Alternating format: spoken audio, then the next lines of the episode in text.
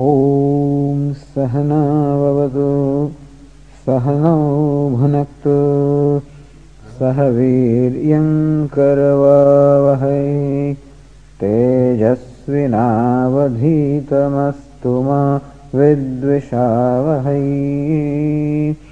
ॐ शान्तिः शान्तिः शान्तिः नमः श्रीशङ्करानन्द नमः श्रीशङ्करानन्द गुरुपादाम्बुजन्मने। गुरुपादाम्बुजन्मने। सविलासमहामोह। सविलासमहामोह। ग्राहग्रासैककर्मणे। ग्राहग्रासैककर्मणे the afflictions of the body. Meaning how the pain is there as usual, but the suffering is not there. So we are distinguishing here. It is said that there are three kinds of bodies we have. One is called the gross body, other is the subtle body, and third is the causal body. The gross body is that which is perceptible, made up of flesh and blood, that is the gross body. It has its own afflictions, which is what we say there are three humors called dhatu. So dhatu vaishamyam or the imbalance of these humors is called disease and therefore the body is subject to suffering on account of countless diseases that can arise as a result of imbalance of these humors. Okay, we know the many diseases there are there in the body.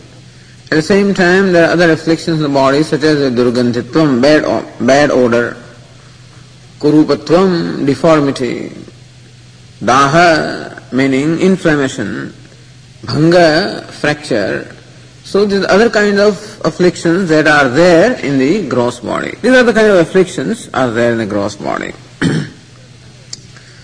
then second we have what we call the subtle body, meaning the mind. And there are many afflictions in the subtle body or many afflictions in the mind also. What are they? All these, the states of the mind which create a lot of disturbance in our mind, you know, a lot of conflict or internal suffering like passion, anger, greed. So these are the various afflictions of the mind which creates a lot of disturbance or a lot of pain, internal pain. At the same time, so when these things occur, it causes pain within ourselves. And there are other things which when they do not occur also cause pain. For example, we have certain values, such as values for truthfulness, non-violence, self-control. And when we are not able to exercise these values, then also there is an internal pain. For example, I wish to control myself. As I said, I want to observe fast. I want to give up something. And I find I'm not able to do that. So absence of certain values also causes internal pain. Absence of discipline, for example, if I have value for discipline. Absence of self-control, if I have value for self-control. So self-control, discipline, all of these, by their absence, create internal pain. And anger, passion, etc., by their presence, create the pain in the mind. Thus, in the mind also, which is what we call the subtle body, there are the afflictions which are unique or peculiar to that which are, which are there in everyone. And thirdly is what we call the causal body, which is the nature of ignorance. Now the sufferings occurring in the causal body or ignorance are rather difficult to describe because when you are fast asleep, in deep sleep, really, there is no suffering. But still, there is what we call an intellectual suffering, all this suffering occurring as a consequence can be described that when I am fast asleep, I do not know anything. I do not know myself, nor do I know anything around me. And when I wake up in the morning, very often that causes pain in me. I, did you know what happened last night? I'm sorry, I did not know. And very often when we find that, we were deprived of certain knowledge, or we were deprived of certain participation, or we were deprived of a particular response that should have come from us uh, if had we been awake that the response did not come from us, that knowledge was not there, and therefore we feel that we are deprived. And so that sense of deprivation, or you know, that this total deep, the deep sleep or total ignorance causes also can cause the pain in the mind. and so these three bodies, gross, subtle and causal, each one of them has its afflictions or suffering that are peculiar to them. Now, this far we discussed yesterday. Now, continuing the discussion in the verse 227. एवं त्रिषु अपि देहेषु ज्वरान् अभिधाय तेषाम् अपरिहार्यत्वम् आह And thus the author has described what are the kinds of afflictions that are there in these three bodies. Then tesham apariharyatvam aha. Now in the next verse it is said that these, these afflictions or sufferings occurring in the three bodies are unavoidable. You cannot avoid. As long as the physical bodies, so long the disease and deformity, etc., cannot be avoided. As long as the mind is, well, anger, etc., or absence of self-control, etc., which often cause pain, cannot be avoided. As long as deep sleep is causal body is, so long a total blank or absence of any knowledge that occurs while I am asleep cannot be avoided. The idea is, as long as these three bodies are there, whether they are for the wise man or the other wise man, these afflictions cannot be avoided, they are unavoidable. And this is being said in the verse 227. एते ज्वरा शरीरेषु एते ज्वरा शरीरेषु त्रिषु स्वाभाविका मताः त्रिषु स्वाभाविका मताः वियोगे त्वज्वरैस्तानि। वियोगे त्वज्वरैस्तानि। शरीराण्येव नासते। शरीराण्येव नासते।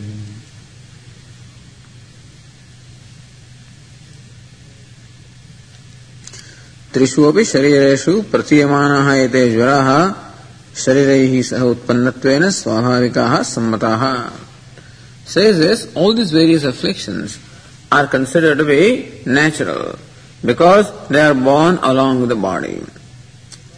Says Vyadhigrastam Kalevaram. There is a saying in Sanskrit. Where says this Kalevaram, this body is Vyadhigrastam, always in the jaw of disease. And so when the growth, when the body is born, all the afflictions are born along with it. When the mind is there, all the afflictions are there along with it. When ignorance is there, all the afflictions are there along with it. So with the gross, subtle and the causal bodies, the afflictions which you just, just described are those which are born with them, natural with them, inherent in them. So, teshu api sharireshu pratiyamanaha ete jvaraha, all these afflictions which are uh, experienced or which are perceived at these three since they are born along the body, swabhavikaha sammataha. They are considered to be inherent to these three bodies. Okay. How do you say that these afflictions are inherent, unavoidable, natural to them? Swabhavikatvam vyatireka mukhena dradayati. Author shows. So, in order to show some inherence, you can show how when one thing is not, the other thing cannot be, then you can say that they are always connected or associated with each other. So, for example, clay is inherent in a pot because the clay is the material cause of the pot. And the pot cannot be if the clay is not. And similarly also it is said, Viyoge tu jvaristani sharirani eva na asate yatah karanadehe bhi karanad ebihi jvaraihi tesham shariranam viyoge sati says, if none of these afflictions were not there in the body, the body itself would not be there. Meaning, the body cannot be without these inherent afflictions. and if these afflictions were not that, it can only happen that these afflictions are not there when the body has bodies are not. Meaning, it can only happen that either the diseases of different kinds, or pains of different kinds, or deformities of different kinds, and all the odor, etc., associated with gross body, all of this will go only when the body goes. As long as the body is, one or more of these afflictions are going to be there. So we find, however, whoever's body it is, one or other of these afflictions is always found to be there. And if these afflictions are not there, the body cannot be, or they will not be only when the body is not. एतैः एभिः वियोगे सति when they are disassociated with this तानि शरीराणि न आसते एव नैव भवन्ति in fact the body itself will not be अतः स्वाभाविकः इत्यर्थः the idea is that these are unavoidable afflictions in the body you can't avoid the idea is the person would ask but then suppose a person is now a wise man would he have this would he have this suffering in the body would he have headache or a stomach ache, or blood pressure, or heart attack, you know, things like that. So very often people ask this question, why should Swamiji have heart attack? Why should Swamiji have blood pressure? You would expect that the body of a Swami must be different from any other body, you know, and therefore it should not happen to his body. So somebody asked our Swamiji, why such and such Swamiji has heart attack? Simple, because he has heart. Why he have blood pressure? Because he has blood. So when blood is there, blood pressure will be there. When heart is there, heart attack will be there, you know, because that is the nature of heart to be attacked. It is nature of blood to be under pressure. And so, as long as body is there, whoever's body it is, whether it is body of a wise man or an ignorant person, these afflictions are inherent.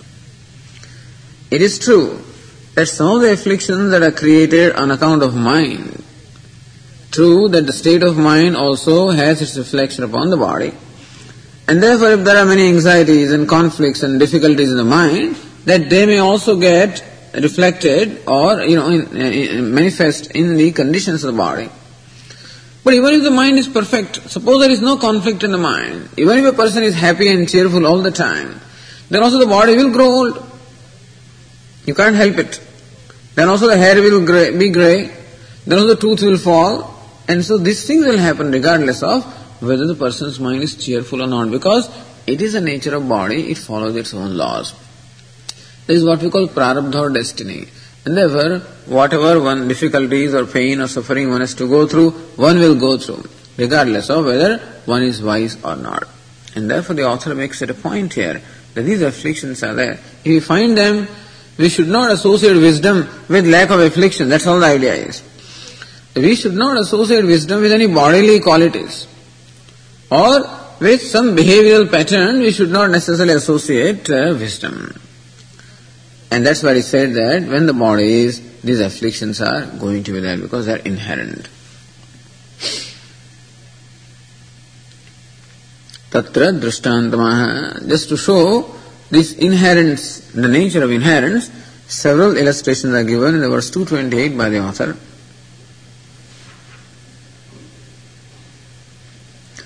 तन्तोर्वियुज्येत पटः तन्तोर्वियुज्येत पटः वालेभ्यः कम्बलो यथा। वालेभ्यः कम्बलो यथा। मृदो घटस्तथा देहः। मृदो घटस्तथा देहः। ज्वरेभ्योऽपीति दृश्यताम्। ज्वरेभ्योऽपीति दृश्यताम्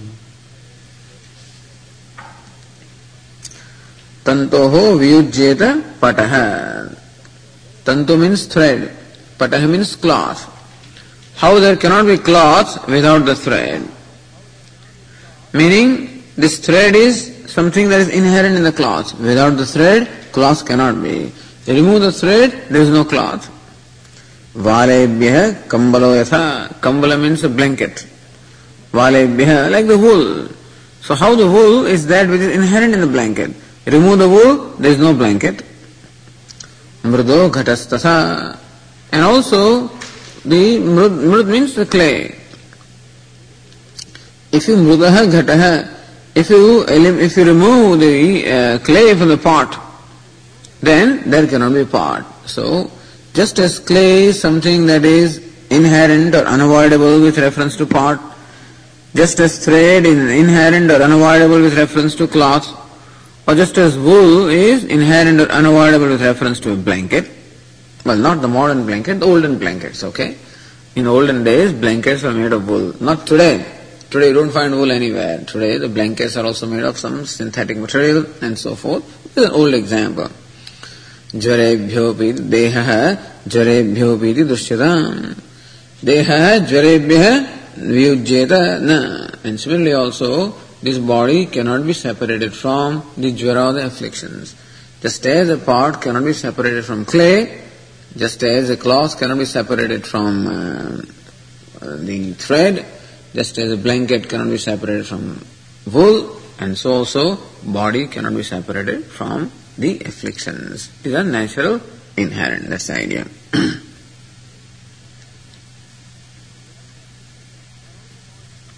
so where are these afflictions? They are all in the body, understand? The gross body, subtle body, and the causal body. That is where these afflictions or pains are. That's all. they are not in the self, nor they are even in the ego. Matter of fact, even the ego, the ahankara, there is no affliction. The affliction is because it will be explained. Only when I am identified with the body that I feel that there are afflictions in me. Otherwise, inherently the afflictions are not there even in the ego which is reflected consciousness. Then what to talk of there being in the consciousness? This this is the this is what I say in the next verse. इदानीं कूटस्थे ज्वर अभावं कैमुतिक न्यायेन दिदर्शेषु चिदाभासे तावत् ज्वराभावं दर्शयति author wants to show that how in consciousness or Atma which is kutastha, which is changeless consciousness, jvara bhavam, there cannot be any affliction in the self. When even in the reflected consciousness, which is what we call ego, even there if there are no afflictions, then what to talk of the absence of afflictions in the Atma, which is pure consciousness. And so, first in the next verse is shown absence of these afflictions even in reflected consciousness or the ego. In the verse 229. चिदाभासे स्वतः कोऽपि चिदाभासे स्वतः कोऽपि ज्वरो नास्ति यतश्चितः ज्वरो नास्ति यतश्चितः प्रकाशैकस्वभावत्वम् प्रकाशैकस्वभावत्वम् एव दृष्टम् न चेतरत् एव दृष्टम् न चेतरत्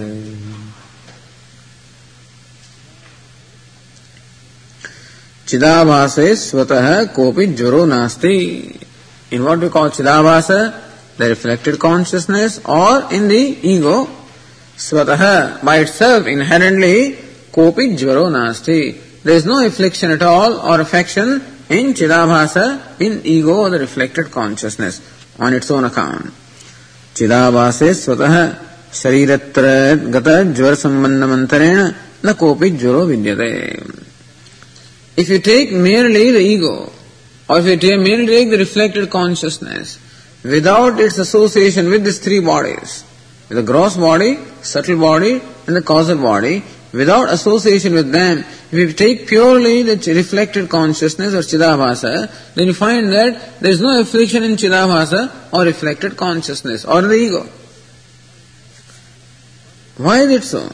Yatah chitah prakashayaka svabhavatvam eva na chetarat.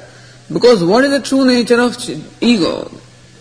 Ego, as we have been saying, is comparable to reflection. So here is image and reflection. Image is the real self, which is called kutastha, the changeless. And what is the reflected consciousness is called chidabhasa, the ego. The reflected consciousness is limited because it reflects the limitations of the reflecting medium. This is what always happens. The reflection always is limited on account of the limitations of the reflecting medium. For example, if there is a mirror that is distorted, then my reflection also would exhibit those distortions in the mirror. Even though I have, there is no distortion in my face, but if there is a there are distortions in the mirror, then the reflected face will exhibit those deflections, I mean, these distortions belonging to the mirror. And that's the reason why we say that the reflection is always limited by the reflecting medium. But what is the true nature of the reflection? If you even examine the true nature of the reflection, those distortions that appear in the face, that is not the real nature of the reflection. And we know that. In India, in the, in the Indian railways, in the railway trains, they have these toilets. And they have the mirrors there. So very often those mirrors, not being too expensive, very often those mirrors have waves and things like that in them. And so when you go in, look at your face in the bathroom early morning, all of a sudden you find your face wavy. Or you find sometimes your nose separate from the lips, you know, because that is because of the distortion in the mirror. Even if you see that, you don't get alarmed. What happened to my face? All of it, did I develop a distortion overnight? You don't bother about it because you know that the distortions appearing in the face, they belong to the mirror and not to the face. And therefore, even that, because the true nature of the reflection is really the image.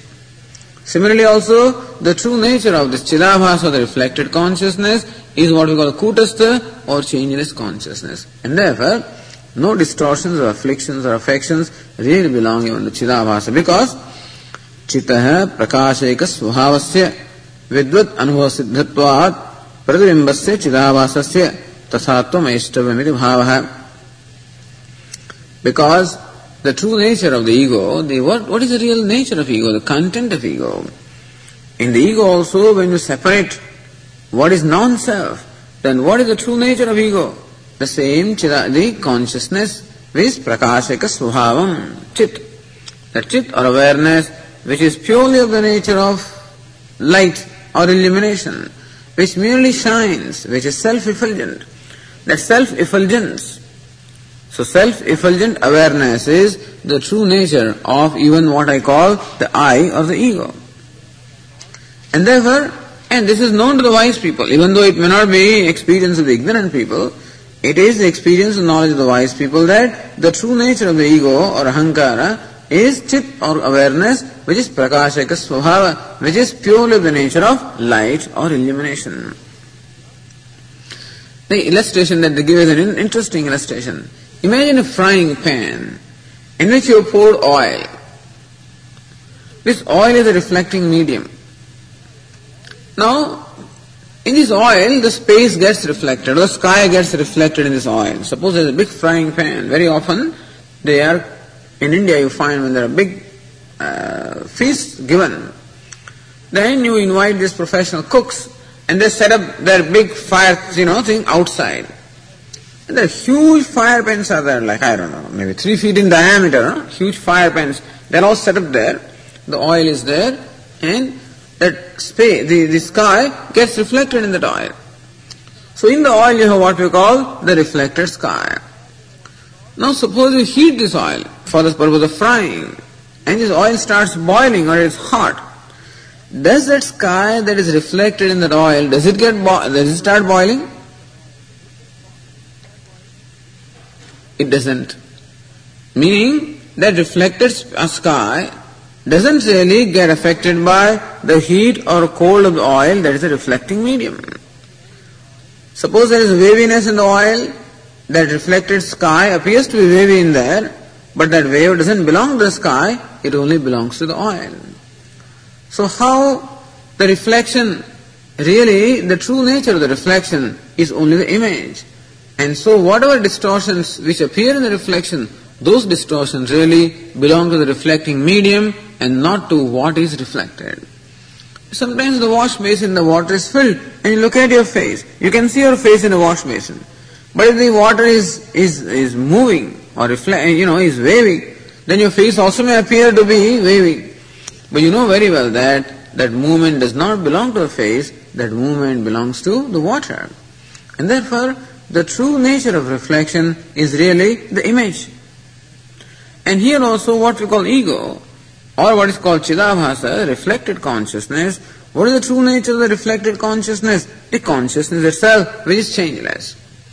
And if there is a sense of limitation that is experienced in the ego, that limitation belongs where? In the reflecting medium, which is the mind.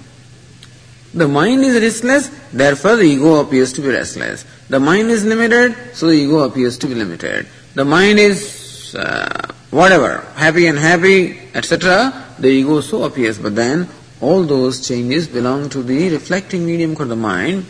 And what is reflected, namely kutastha, or the awareness that is changeless, that ever remains, uh, that remains always the nature of that reflection. and therefore, the point is that these afflictions or the pains occur in the gross, subtle the causal bodies do not even belong to the ego do not even belong to the Chidabhasa because the true nature of the ego, the Chidabhasa, is the changeless awareness.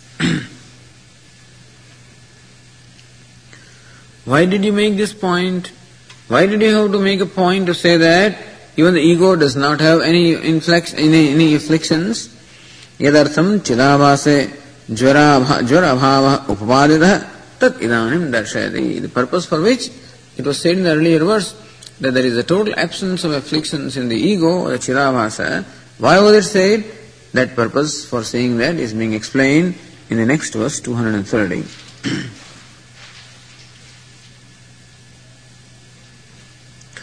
चिदाभासेऽप्यसम्भाव्यः चिदाभासेऽप्यसम्भाव्यः ज्वराः साक्षिणिका कथा ज्वराः साक्षिणिका कथा एवमप्येकतां मेने एवमप्येकतां मेने चिदाभासो ह्यविद्यया चिदाभासो ह्यविद्यया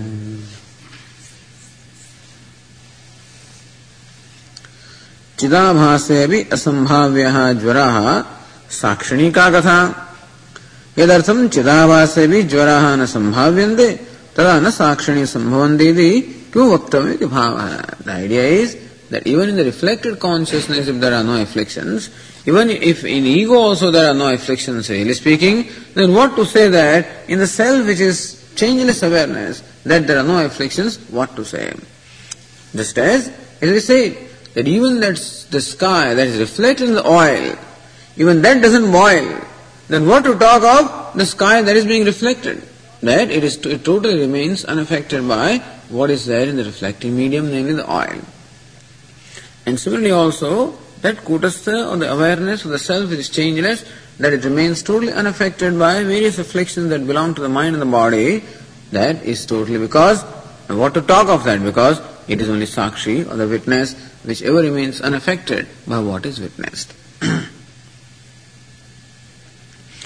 Nanu tarhi jvaramit anubhavasya kagatihi. If you say that there are no afflictions or no suffering either in the ego or in the self, then why does everyone keep on saying I am suffering? I am in pain. Swami, I am in pain. Swami, I am restless. Swami, I am suffering. You know, that's even everybody says that.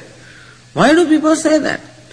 If in fact, even in the I or the, ego also, there should be no suffering, and there is no question of any suffering in the self, which is awareness, then why do people keep on saying that I am unhappy, I am suffering, I am in pain, etc.? It says, in the second line of verse 230, it said, Evam api ekatam mene chidabhasaha hi avidyaya. Evam api, in spite of the fact that there should be no affliction in the self, even then, avidya, on account of ignorance, chidabhasaha ekatam mene, on account of ignorance, meaning on account of the aviveka or non-discrimination. The ignorance of the self always results into what we call the error or the non-discrimination. The ignorance of the rope results into the error of taking the rope to be a snake. Similarly also the ignorance of the true nature of the self, which is as we said, the witness consciousness. Not knowing the true nature, I take myself with the body, I take myself with the mind, and therefore on account of the lack of discrimination between the self and the non-self, the ignorant person feels that I am suffering, whereas in fact it is a body that is suffering. Suffering that belongs to one place are superimposed upon elsewhere and that is how we have this conclusion, aham jvarami.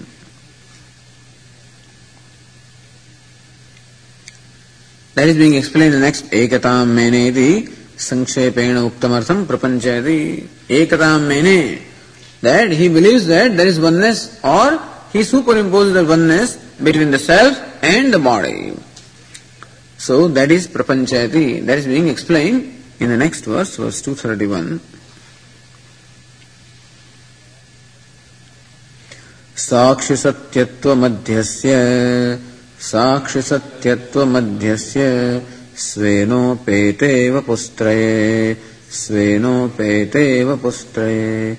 तत्सर्वं वास्तवं स्वस्य तत्सर्वं वास्तवं स्वस्य स्वरूपमिति मन्यते स्वरूपमिति मन्यते। स्वेन उपेदे वपुस्त्रये साक्षि सत्यत्व मध्यस्य तत्सर्व वास्तव स्वस्य स्वरूपम इति स्वेन उपेदे वपुस्त्रय इस वपुस्त्रयम three fold bodies the gross subtle in the causal bodies which the ego has the ego is associated with this three fold bodies the gross subtle and the causal so चिदाभास स्वेन सहित Shariratra Sakshikadam Satyatvam Adhyasya. The reality belongs to Sakshi, the reality belongs to the witness, that is consciousness. And that reality which belongs to the witness consciousness is superimposed upon three bodies. Tatsuram Jaravashwarirattvayam Swasya Vastavam Rupam Manyate Ityartha. So this ego on account of not being able to discriminate between the self and the non-self, superimposes the attribute of one upon the other. Go back to the example of the rope and the snake that where there is, there is lying a piece of rope, and when I do not know it as rope, then I take it to be a snake. So what happens? There is a mutual superimposition here. So I think that the snake is real, and that's the reason why there is fear in me, and there is perhaps an activity of running away from that. So when that snake causes me a fear, and also a desire to run away from there, why is it so? Because I think that it is a real snake. If I knew that it is a false snake, I wouldn't run away from it, I would not have fear from it. But the fact that I'm afraid of a snake and that I want to run away from it is because I think that the snake is real. And what is real is a rope. Really what is there is rope. But the reality that belongs to the rope is superimposed upon the snake and I take the snake to be real. And all this poison, etc., which belongs to the snake, is superimposed upon the rope, and I think that there is a real snake there, which is poisonous, which is frightening, and which is dangerous. And that is how I am afraid, and I desire to run away from that. So, this is what happens. I mean, imagine yourself watching a movie, for example, and you get so absorbed in the movie. And if in the movie there is a tragedy, and the actor there or the hero there is suppose crying because of pain or suffering. We get so identified with that movie that we, the tears start rolling from our own eyes also. That's very common occurrence that we get so identified with what we are watching that we also suffer, you know, sympathetic suffering happens or a sympathetic reaction happens in us. So what happens? What belongs there has been superimposed here. There is something going on the, on the movie screen, and I superimpose that upon I, who is totally distinct. I am merely a spectator, totally unconnected or unrelated to what's going on there, and still that suffering which takes place on the movie screen is superimposed upon the I, and I experience the same sense of suffering. I think that I am suffering that pain. In fact, that fellow is suffering there. Perhaps somebody is torturing him, and I feel torture. Perhaps he lost his wife and I feel I have lost it. Perhaps he lost his, you know, money. I think I have lost it. Or but contrary also. When that fellow wins the lottery and is happy, I feel happy here as though I have won the lottery. So how the pleasure and pain or suffering and otherwise occurring on a movie screen, how they are superimposed upon the spectator who is unconnected with it and how I also sympathetically suffer those things. Similarly also, in fact, the afflictions belong to this body, belong to the mind. The mind also is something that is perceptible to me. In fact, I am aware of the states of mind. So even when this fellow says I am restless, we ask him, how do you say that you are restless? I know I am restless. How do you say you are restless? My mind is restless. That means you know that it is your mind that is restless. And the one who knows the mind has to be different from the mind. The knower must be necessarily different from the known. And so, when I say that I am restless, in fact, what is happening? The restlessness that belongs to the mind is superimposed upon I, who is a witness of that mind. I say, I am happy, same thing. Happiness is a state of mind. I am the witness of that state of mind and I superimpose that happiness which belongs to the mind upon the I and there is a conclusion, I am happy. So this is how this conclusion is born. Because the body is inert, body cannot say that I am suffering. And the self which is changeless also cannot suffer because suffering cannot touch that. Now who says I am suffering? This third entity, which is what we call ego, which is which is an entity that arises on account of identification with the non-self. And that's the reason why the suffering that belongs to the mind, I take it upon myself. The pain that belongs to the body, I take it upon myself. And the reality that exists, the reality that obtains in I, that reality is superimposed upon the body, and therefore I take the body to be the self. I think that body I am. How do I feel that? Even though the body is something known to me, even the body is something that is an object of knowledge, and that which is known to me must be different from me.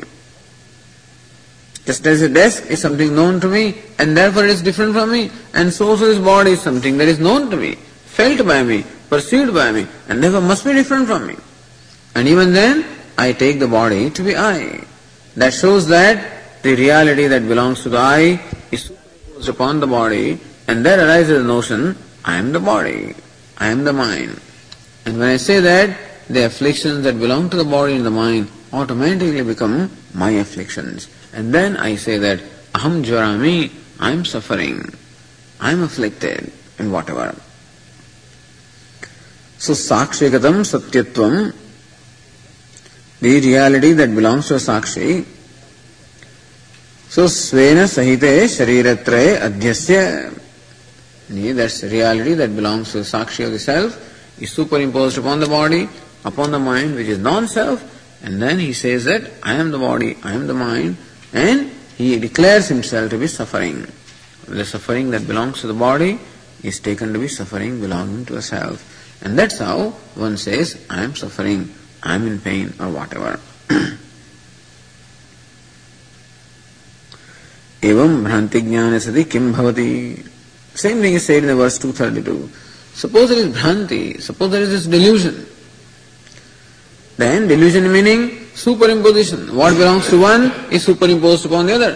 What belongs to movie screen is superimposed upon I who is spectator. What belongs to a rope is superimposed upon the snake.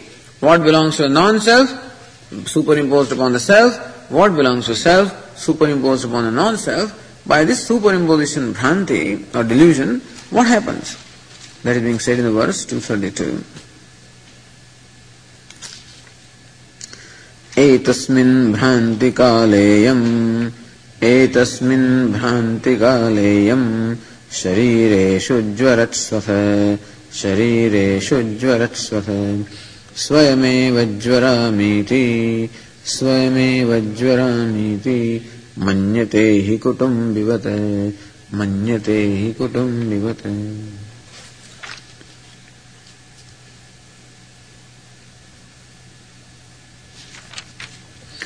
एतस्मिन् भ्रांति काले अयम् शरीरेषु ज्वरत्सु। अथ स्वयमेव ज्वरामिति मन्यते। And so when this भ्रांति is there when this delusion is there अयम दिस चिदाभास दिस ईगो अस्याम भ्रांति वेलायाम at the time of this भ्रांति or at the time of this super super or delusion शरीर शरीरनिष्ठम् ज्वरम् स्वात्मनि आरोपयति। In fact ज्वरम् are the affliction that belongs to the body he super superimposes upon himself He gives his own illustration. Kutumbivata. Uh, like Kutumbi, like a, like a member of the family, like my relatives. So what happens to a relative very often happens to me. Our illustration was a movie. What happens to the movie is superimposed upon the I and how I also suffer sympathetically. So what belongs to the body and the mind that is superimposed upon the I and I think that I am suffering.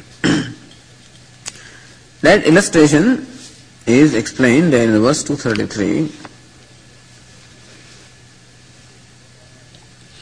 पुत्रदारेषु तप्यत्सु पुत्रदारेषु तप्यत्सु तपामीति वृथा यथा तपामीति वृथा यथा मन्यते पुरुषस्तद्वत् मन्यते पुरुषस्तद्वत् आभासोऽप्यभिमन्यते आभासोऽप्यभिमन्यते Sees here, putradareshu tapyatsu, here is a man. He has families, wife, children. Putradareshu tapyatsu, very often it happens. I am so much attached to the child that when something happens to my child, and this happens very often to mothers, then the child falls ill. There is so much attachment to the child that mother also falls ill. This I have observed. The child has fever, the mother starts having fever. Sometimes the child fails examination, the father feels that he has failed. He suffers the same pain. Or the child is successful, you know, it, he has passed with first rank or something, the father feels that he has passed as though, because there is such an amount of identification. On account of identification with a close relative such as wife, children, brother, or whatever. When some suffering is there, I feel that suffering. When some fear is there, I feel that fear. When some pain is there, I feel that pain. That is our experience. Why should it be? When something happens to a child, why should something happen to me? I am totally different person. A child that has a fever, I should not have fever. Child that has failed, I haven't failed. It is having pain, I don't have pain. And still, I seem to feel that pain. Even though apparently there is no relationship, but still there is a relationship. What's the relationship? That is called identification. On account of identification of the child. Putra dareshu tapyatsu. When putra meaning son, Dara meaning wife, tapyasu, when they are suffering, tapami, iti vrutha yatha, this fellow says, aha, I am suffering. Iti yatha vrutha, just as there is vrutha meaning false. That suffering that I feel, which is sympathetic to the suffering of my wife and children is just as false. Similarly also, man yatha manyate purushah, Tadvat avasopi abhimanyate yasa vrusamanyate. Just as falsely this person takes himself to be afflicted when there are afflictions in the relatives. And so also avasapi abhimanyate. So also the ego, on account of the total identification or attachment of the body, the suffering of the body is taken to be his own suffering. So we have to make note here that how whenever we declare that I am in pain, I am suffering, I am unhappy, I am sad or whatever, all these statements reflect what we call aviveka or non-discrimination or identification. So whenever now there is pain in you or is suffering, then just sit quietly and think as to who is suffering. Where is this pain? Where is this suffering? You'll find that the suffering is in body. Okay, fine. Who am I? I am the one who is witness of the body. Isn't body something that is known to me? See, that feeling of pain will not go. But at least, whatever that pain causes in terms of fear, in terms of anxiety, all of that do not belong to I. Suppose the mind has some afflictions, there is anger, there is, there is sadness, and all this happen to the mind, I find myself sad, then I should sit and wait. I mean, I should sit and reflect. Where is the sadness? I'll find that sadness is in mind. It is a state of mind. Who am I? I am the witness of the sadness. Where is anger? In the mind, I am the witness of the anger. Somebody insults me. Where is insult? Again in the intellect, I am the witness of that. Somebody praises me. Where is that praise? Again in the mind, I am the witness of that. What happens is, I love praise, and that's the reason why I have to suffer the dishonor. If I disassociate myself from honor, knowing that the honor also belongs to the mind, then I can equally disassociate with the dishonor. If I can disassociate with the happiness, I can disassociate with the unhappiness also. If I can disassociate with pleasure, I can disassociate with pain. That pleasure and pain both belong to mind. Honor and dishonor both belong to intellect. Heat and cold both belong to the body. And I am always the witness of this. I am distinct from them. If this discrimination is constantly carried out, then we will not be swept in the current of this body.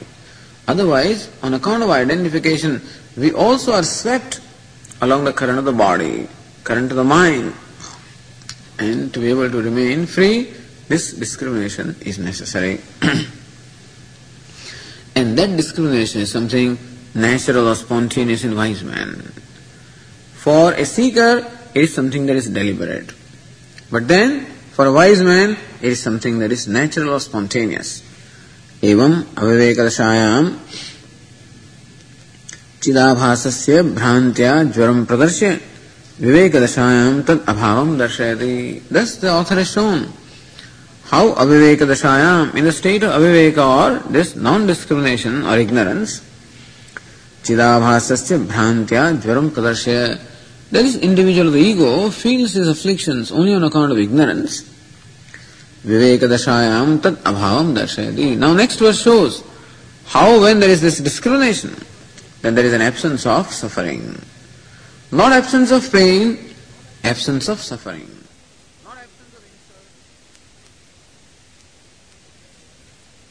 I am hurt. That hurt is a reaction. Insult is a happening. And who is insulted? The body may be insulted because perhaps it doesn't meet up to certain standard. Perhaps somebody calls me stupid. That belongs where? To the intellect. That I am not intelligent enough. Somebody calls me dull, somebody calls me stupid, somebody calls me whatever. In fact, all of these qualifications belong where? They belong to the mind or they belong to intellect. Somebody calls me ugly, okay, where does it belong? That belongs to the body. And so these things are unavoidable. Whenever we are, when we are in contact with the world, this kind of things are perhaps unavoidable. The positive and the negative things will keep on happening. But for the one who discriminates between the self and the non-self, that one knows that the, the heat and cold, the pleasure and pain, the honor and dishonor, all these pairs of opposites belong to the three bodies. They belong to the gross, subtle, causal bodies. They do not belong to the self, the I, who is the witness. so when there is viveka, all this discrimination, then there is jvara abhavaha, there is absence of jvara, absence of afflictions, absence of suffering.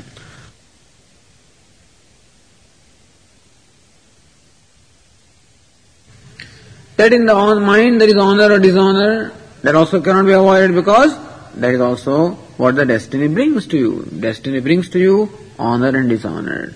Destiny brings to you comfort and discomfort.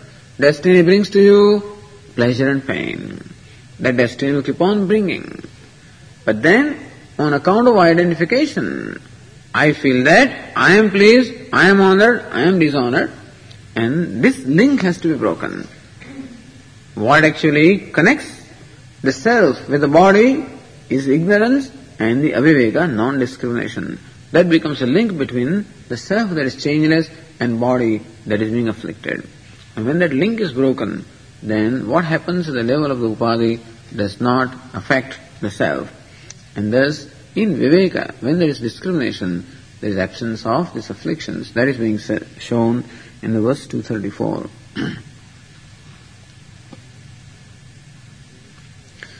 विविच्य भ्रान्तिमुज्झित्वा विविच्य भ्रान्तिमुज्झित्वा स्वमप्यगणयन् सदा स्वमप्यगणयन् सदा।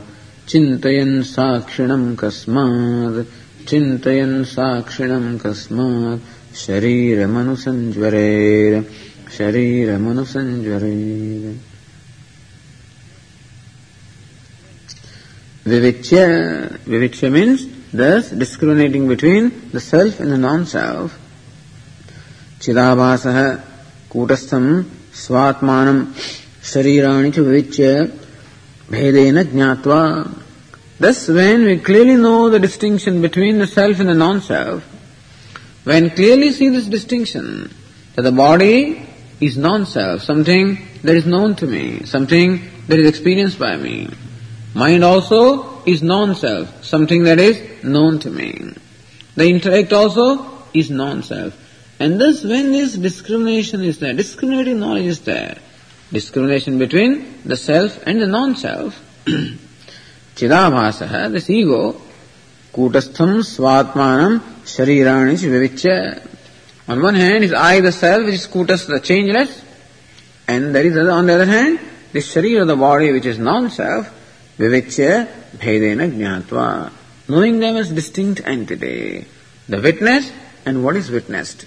The knower and the known. Knowing them distinctly as different from each other.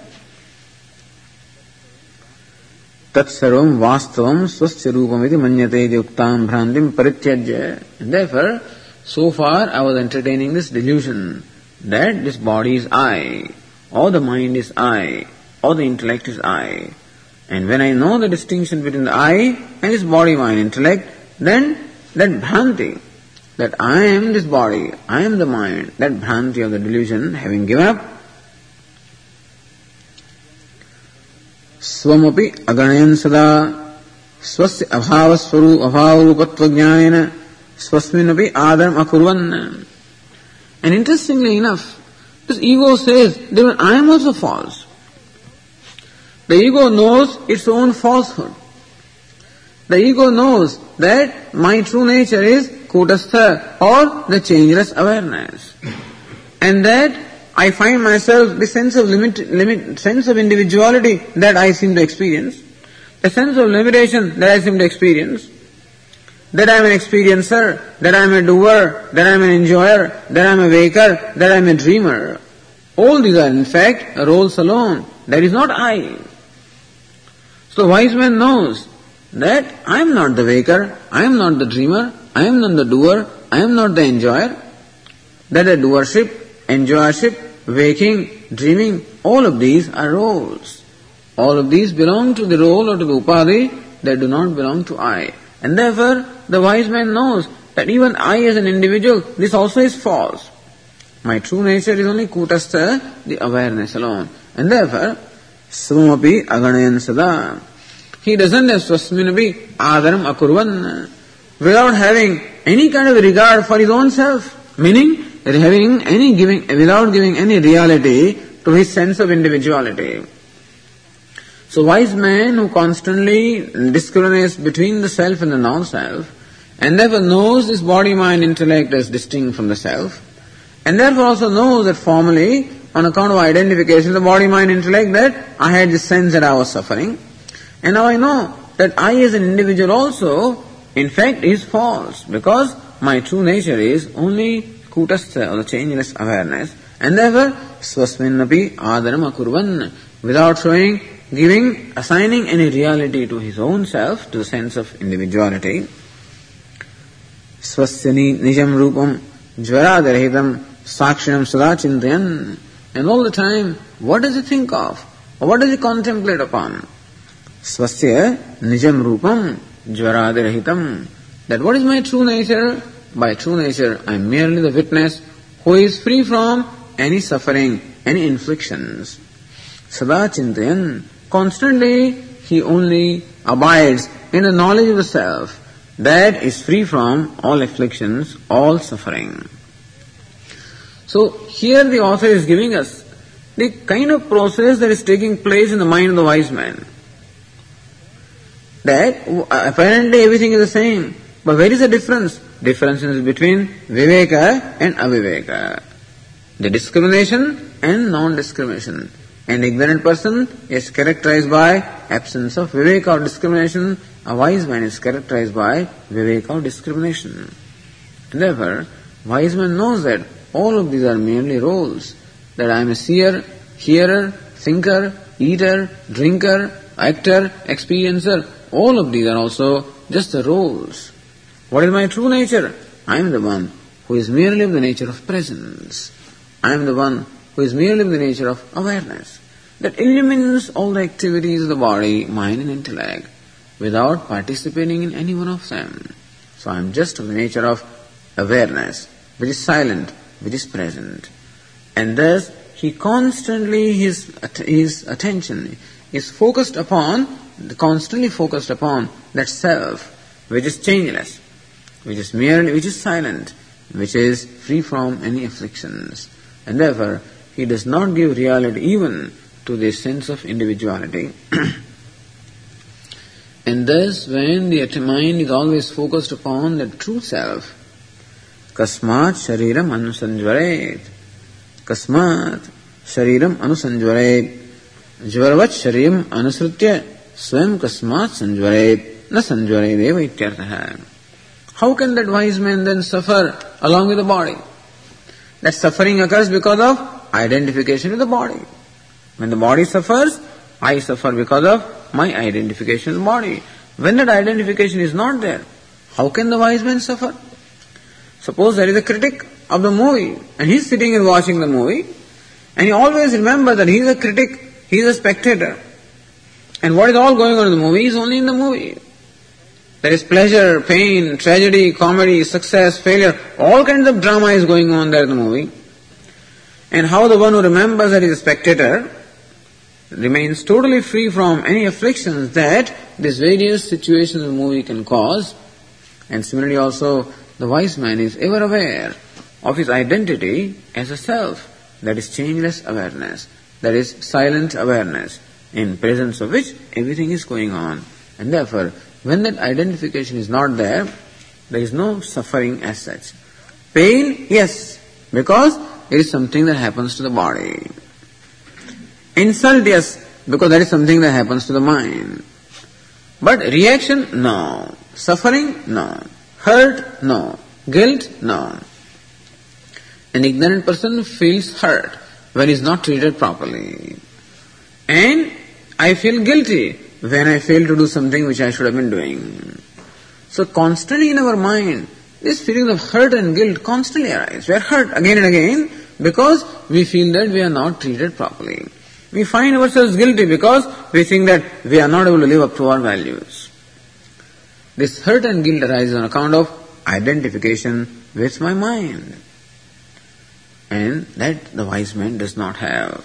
There is no hurt, there is no guilt, there is no suffering, there is no affliction, knowing fully well that these afflictions belong only to the body, to the body. And therefore, kasmat shariram anusanjvaret. This is the last line.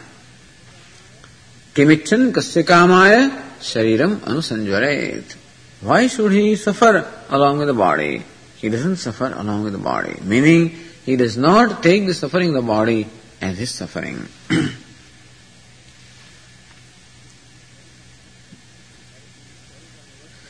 That is being clarified in the verse 35. Bhranti jnana tattva jnana yoho jvara tadabhava karanatvam drishtanta pradarsanena spashtayati. How when there is bhranti or delusion that there is suffering, and how there is knowledge or discrimination that there is absence of suffering, is being shown by an illustration in the verse 235.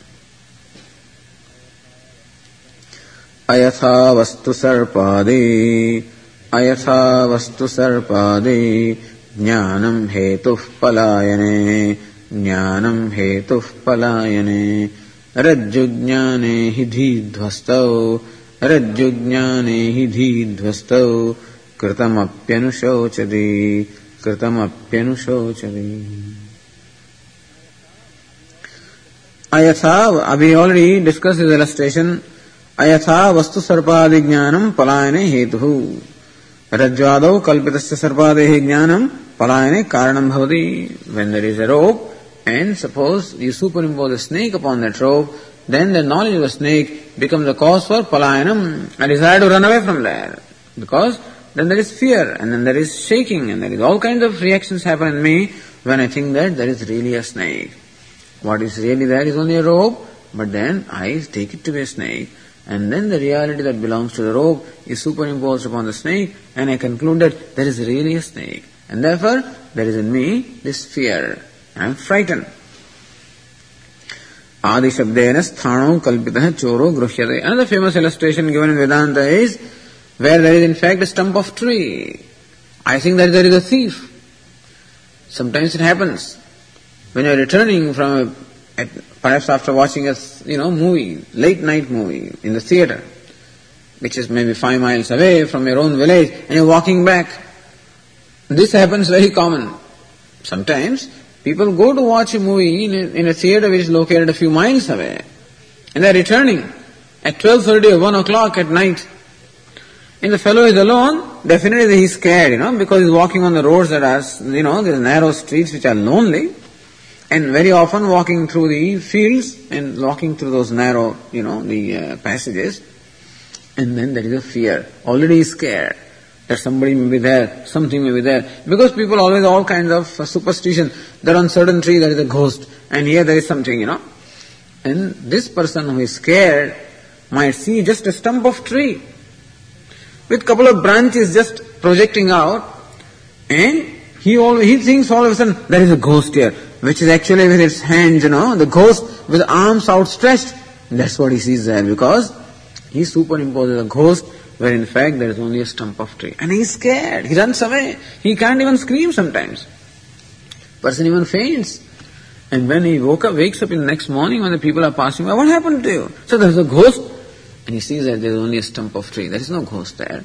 But then when you superimpose this ghost or a thief or somebody, sometimes this happens in our own home also. That there is something lying there and all of a sudden you feel that there is some person is standing there and you get scared, scream. And so, how does that screaming etc. happen? Because we, there is aviveka, non-discrimination, there is a superimposition of something which is not there. So wherever there is this superimposition of aviveka, then all kinds of affliction, suffering, etc. happen. Rajvadi jnanena sarpada buddhi nivrittau tadavi anushojati. And then, then, when you realize next morning, hey, this was only a stump of tree, I got so scared of it. Then all you feel really, you feel what? Anushojati. He really regrets that he felt like this. That last night I thought there was a snake, next morning you go there and you find that it's a piece of rope. Then you realize that it was a rope that you had taken to be a snake and you were so scared. Then you really feel, you don't, perhaps you feel stupid also, but Anushojati, he really regrets. He really regrets that he, uh, he repents. How unfortunate it is that I took this object to be a snake, that I was scared, that I ran away, that I screamed. Maya, if you so, this was all wrong thing done or something done by me in vain.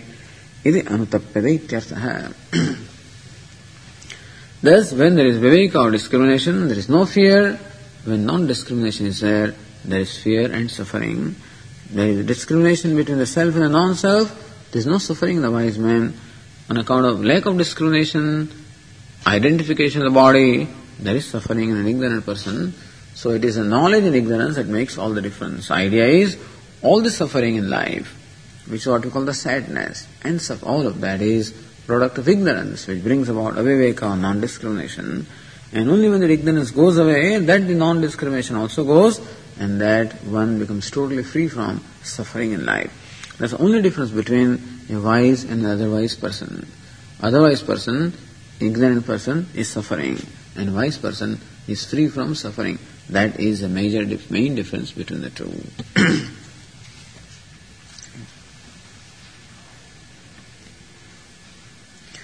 ॐ पूर्णमदः पूर्णमिदम् पूर्णात् पूर्णमुदच्यते पूर्णस्य पूर्णमादाय पूर्णमेवावशिष्यते ॐ शान्तिः शान्तिः शान्तिः। शङ्करम् शङ्कराचार्यम् केशवम् बादरायणम् सूत्रभाष्यकृतौ वन्दे भगवन्तौ पुनः पुनः। ईश्वरो गुरुरात्मेति मूर्तिभेदविभागिने व्योमवद्व्याप्तदेहाय दक्षिणामूर्तये नमः। ॐ शान्ति शान्ति शान्तिः। हरिः ॐ श्रीगुरुभ्यो नमः। हरिः ॐ